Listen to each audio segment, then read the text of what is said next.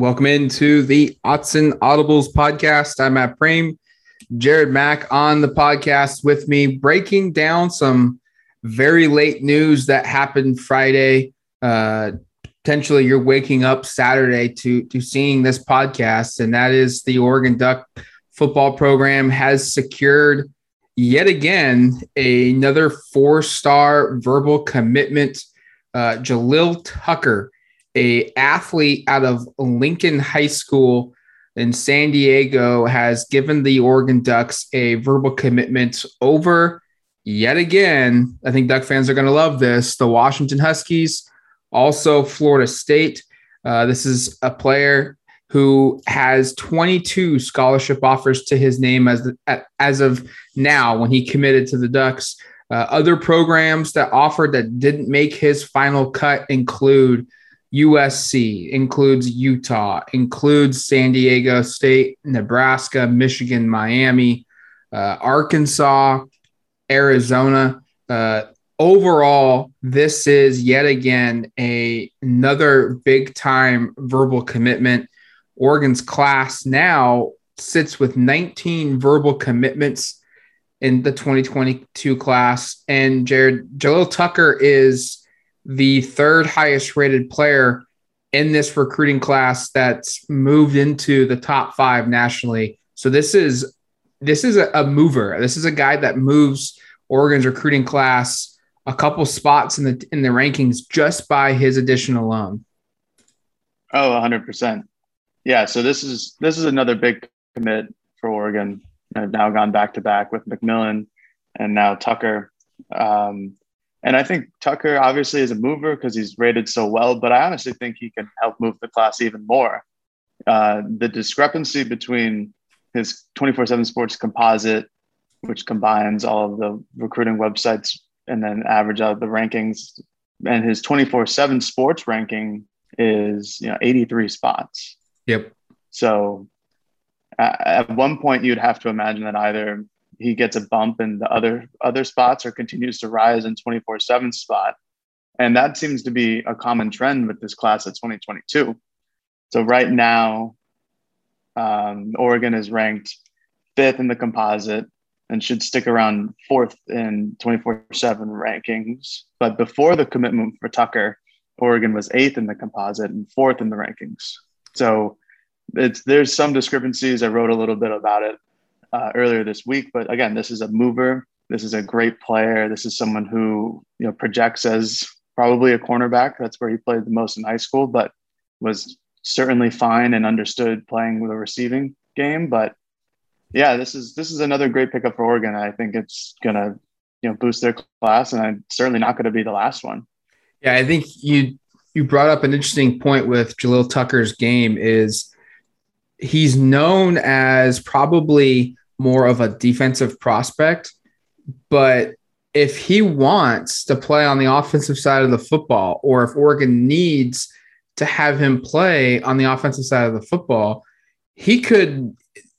It's not just hold his own. He could be a game breaker at that position. I, I you watch his film, and I, I walk away thinking this is a guy who, if he devoted his a lot of his training and his regiment uh, that he has gone through strictly on the offensive side of the football, he could be one of the top receivers out west. And I think that speaks to why he's being rated as an athlete and not a cornerback prospect because he's truly a two way player. Oh, yeah. I think whatever he decides to like really put all his time into, he's going to excel at it. Because there are moments of uh, on his tape where he's a wide receiver and he'll take a bubble screen or something like that, make a couple guys miss, and then take it to the house. And you're like, oh, this kid, that's a heck of a wide receiver play right there. And then later on in the tape, it's him maybe being beaten coverage, but then making up all that ground, like 10 yards of ground in five steps and then deflecting a pass. And you're like, wow, that's a heck of a coverage play. So this, so T- Tucker's going to do I, I think he's better off as a corner, and I think Oregon would rather take him as a corner. But if one day he decides, you know, I'm going to put all my effort into being a wide receiver, I think Oregon would be okay with that as well. I don't think it's going to be a drop off. I think he would still be as highly rated of a prospect if he just kept on being a receiver. And and that's another thing that Oregon's been trying to go with recently is like positional versatility. And we've seen uh, Coach DeRuyter talk about it a little bit after practices and how you can have someone like Kayvon Thibodeaux or Bradyn Swinson and their ability to play both on the line and off the line and coverage. I think Jalil Tucker is going to provide a little bit of that too. Yeah, he's he's coming to Oregon as a cornerback, but like as Jared said, Oregon probably would be totally fine down the road if if need be. He needs or wants to move over to the to the receiver position. Uh, that would be a move. And just to give you some perspective uh, of this verbal commitment, he is he's rated as a safety, but if or as as an athlete, excuse me, but if if we just change that distinction over to just a DB, he would be the ninth best prospect to commit in program history as a defensive back. Uh, if, if he ended up playing corner, he would be the eighth highest rated cornerback in program history, ahead of uh, cornerbacks like current true freshman Jaylin Davies, former Oregon Duck Ifo Ekpe uh, current NFL player and former Oregon Duck Ugo Amadi. Um, you also look at him as I think Jared. I think he could play safety too. Like if Oregon was in a pinch and needed him to to, to play there, uh, he could play that position, and he's higher rated than uh, Jevon Holland was at safety. The only safety prospect Oregon has signed that's higher rated than him from a DB perspective is Steve Stephens, who's currently projected to be a starter this year uh, at Oregon. Um, overall, player wise perspective, he's the 54th best player in program history to commit to the Oregon Ducks. Uh, previous guys that have committed that are lower down the rankings than he is uh, include current Duck Jay Butterfield at quarterback. Uh, I've already mentioned Jaylin Davies, current true freshman running back Seven McGee, uh, Jevon Holland, who was a second round draft pick this past spring, Adrian Jackson, a current linebacker on Oregon's roster, expected starter, uh, NFL Pro Bowler DeForest Buckner um, was lower rated than uh, Jalil Tucker. And we've also mentioned already uh, Ifo Ekpre-Olomu. So this kind of gives you some perspective of the player that Oregon is getting uh, in uh, Jalil Tucker. And this is a bona fide get, a, a, a, a true gem of a class. Like Tucker could be the guy five years ago that would be your highest rated player in this class. Um, he's not the only two guys rated higher than him right now in this class are Kelvin Kelvin Banks, a five star offensive tackle, and then Tetairoa McMillan. Uh, I probably butchered that name. Uh, a four star receiver that's borderline five star uh, as well. And you and I were talking before we started recording the podcast of Tucker could be the start of a big wave over the next two or three months of some high profile guys that could set Oregon up for their third straight year of, or excuse me, their fourth straight year of best class in school history. Um, I I've said it on the last podcast when when we when we got a commitment from McMillan. Um, I think this is setting up where we now can confidently feel like Oregon is in that position where they might finish with its best class in program history again. And I feel like they've almost basically secured at, at minimum a top 12 recruiting class and probably the number one class in the com- in the conference. And what's to come could be really scary. It really can be. And so with Tucker's commitment, that makes 19 players so far verbally committed. Now there could be decommits we'll find out eventually. But and we still don't know the, the scholarship numbers and how that's going to work for a full class. But I did take the liberty of going full fantasy mode, uh, throwing on the the class calculator on 24/7 Sports, which is a great tool. If you don't use it, you should. You'll find yourself having a lot of fun. And so I put in a couple names that um, include Jalil Tucker and other prospects that have had positive Oregon momentum and who could reasonably commit to the Ducks. Um, I added Cyrus Moss, Kevin Coleman, George Pettaway, a running back out of Virginia, and then Anthony Lucas, a defensive lineman out of Arizona. And if you, if hypothetically all those players commit, you now have 23 commits and you have a recruiting class score of 284.08, which would give you the fifth overall class in 2021. And in perspective, Oregon's class of 2021, which I'm one of the biggest fans of. I know I, I, don't know how you can't be a big fan of it. It has has brought all this immense talent to the, to Eugene. That class came comes in at 277.98. So with Tucker, Moss, Coleman, Pettaway, and Lucas, you have a class that's seven percentage points better than the 21 class. So you're going off that idea where Oregon could land again for the fourth straight year, as you mentioned, their best class ever. Pretty and scary. It seems like pretty it always comes pretty scary.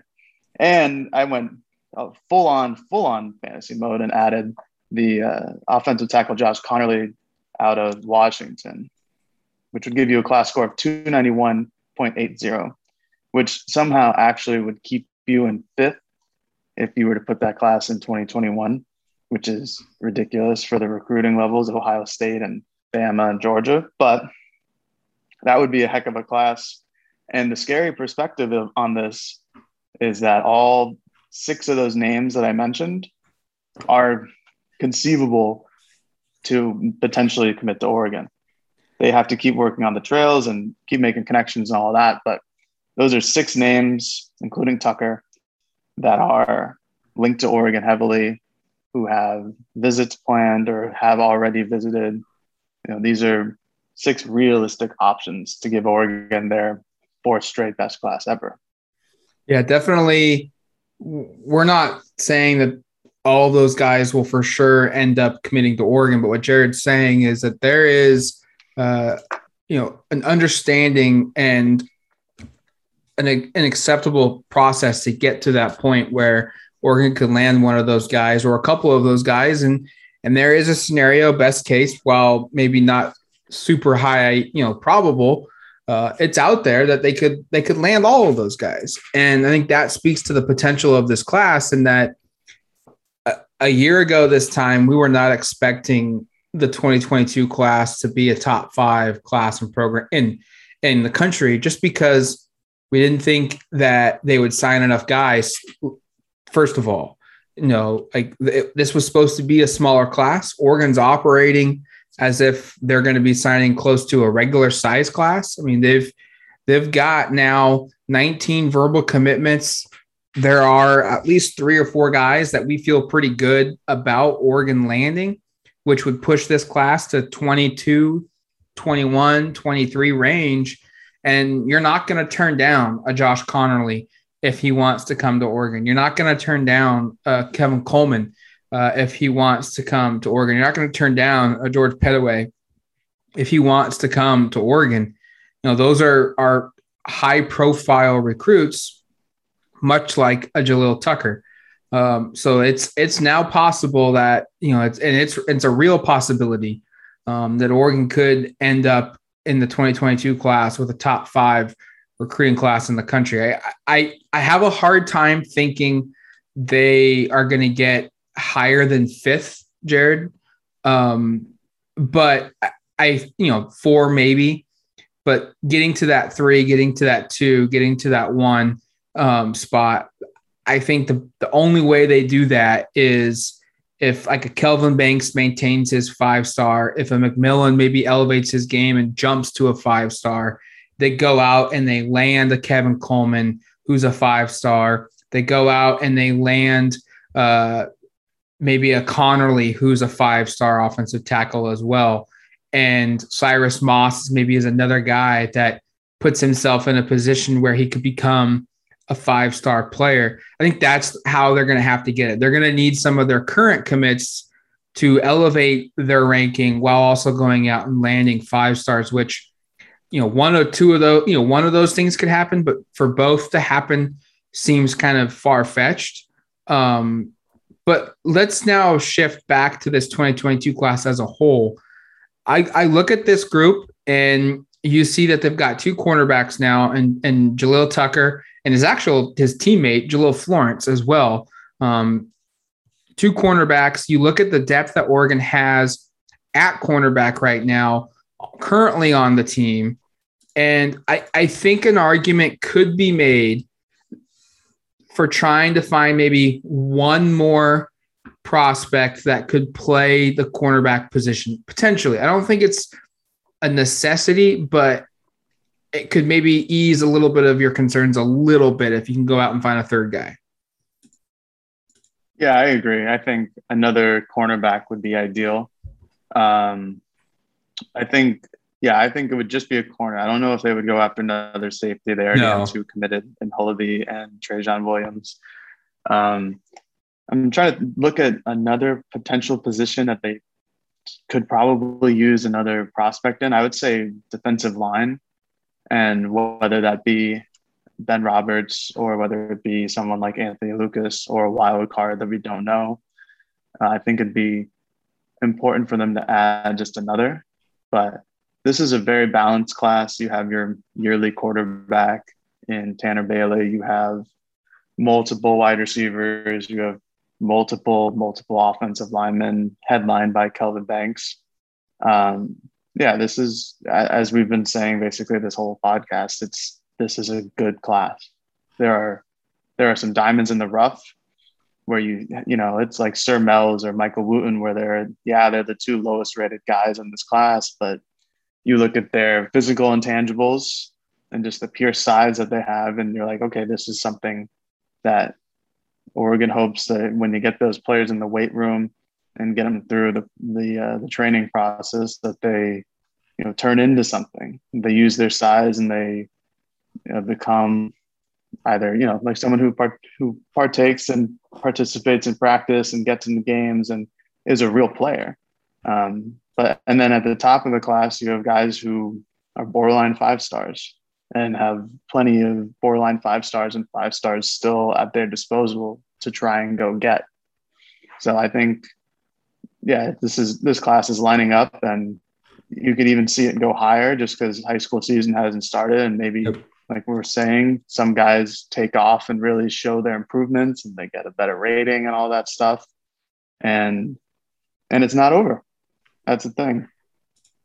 And what's going to help Oregon here is the fact that they've got a majority of their recruiting class done.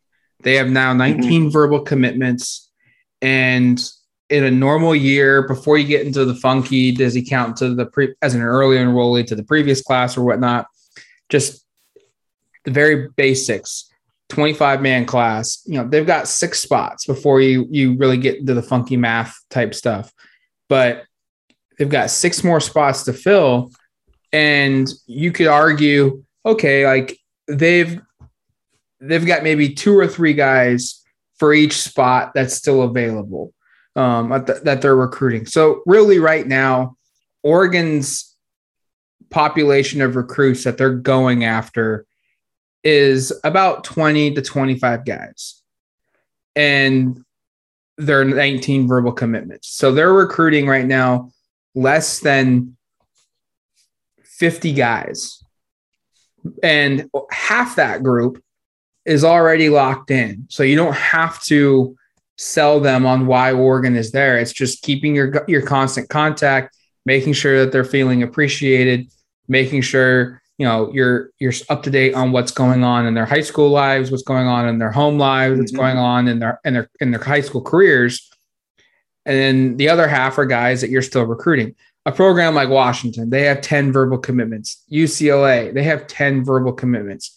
USC has 10 verbal commitments these are programs in the conference that if they want to sign a full class, they probably are recruiting three or four guys per open spot, which is 15. I mean, you can see right there, like that number could expand to, to 60 to 70 to 80 players that they're still trying to recruit at at this pack, you know, at, at this 22 level where so Oregon can they have a smaller base of, of guys they have got to recruit so they can spend even more time on those players that they're still targeting and they they have a better opportunity. This is why it's so important to have a majority of your class done by now.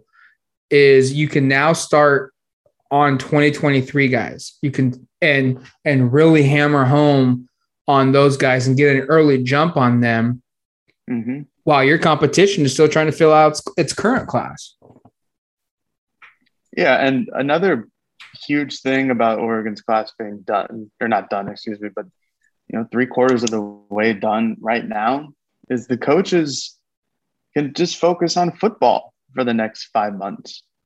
They don't like, yes, they're going to worry about recruiting, and yes, they're going right. to keep, you know, talking to kids and connecting, making relationships and all that. But like you're saying, with USC at 10 commits and UCLA at 10 and Washington at 10 and Arizona State at six, they, they're going to have to be recruiting any chance they get.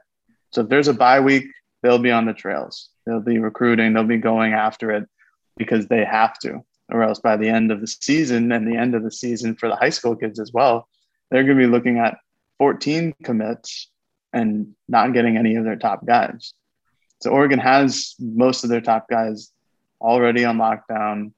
And, and, for a while, it was always the narrative was, well, if you get these guys early, they might decommit because you get them so early. And you know, there's still a chance of some of that happening this year, but it certainly didn't for the class of 2021. You, know, you had a lot of guys commit early and stay locked in. And that was something that I thought was really impressive and really underrated when it came down to Oregon's 2021 class. Is you had all these guys commit in March and August, like in this time, and July, and they held solid throughout the entire year. So that speaks volumes to what Mario Cristobal and company are doing and keeping their recruiting at that higher standard, keeping their guys in check and online. Um, but yeah, no, Matt, you're 100% right. Where at this point, it's just a huge bonus to Oregon that they have quarters of their class full and have guys that they want and guys that are probably going to want to come here too. Going to do it for us here on the Autzen Audibles podcast. Thank you for listening to the show. Go to duckterritory.com for more coverage of Jalil Tucker's verbal commitment to the University of Oregon and what this means for the Oregon Ducks. And until later this week or next week, excuse me, on Monday, you've been listening to the Autzen Audibles podcast. Peace.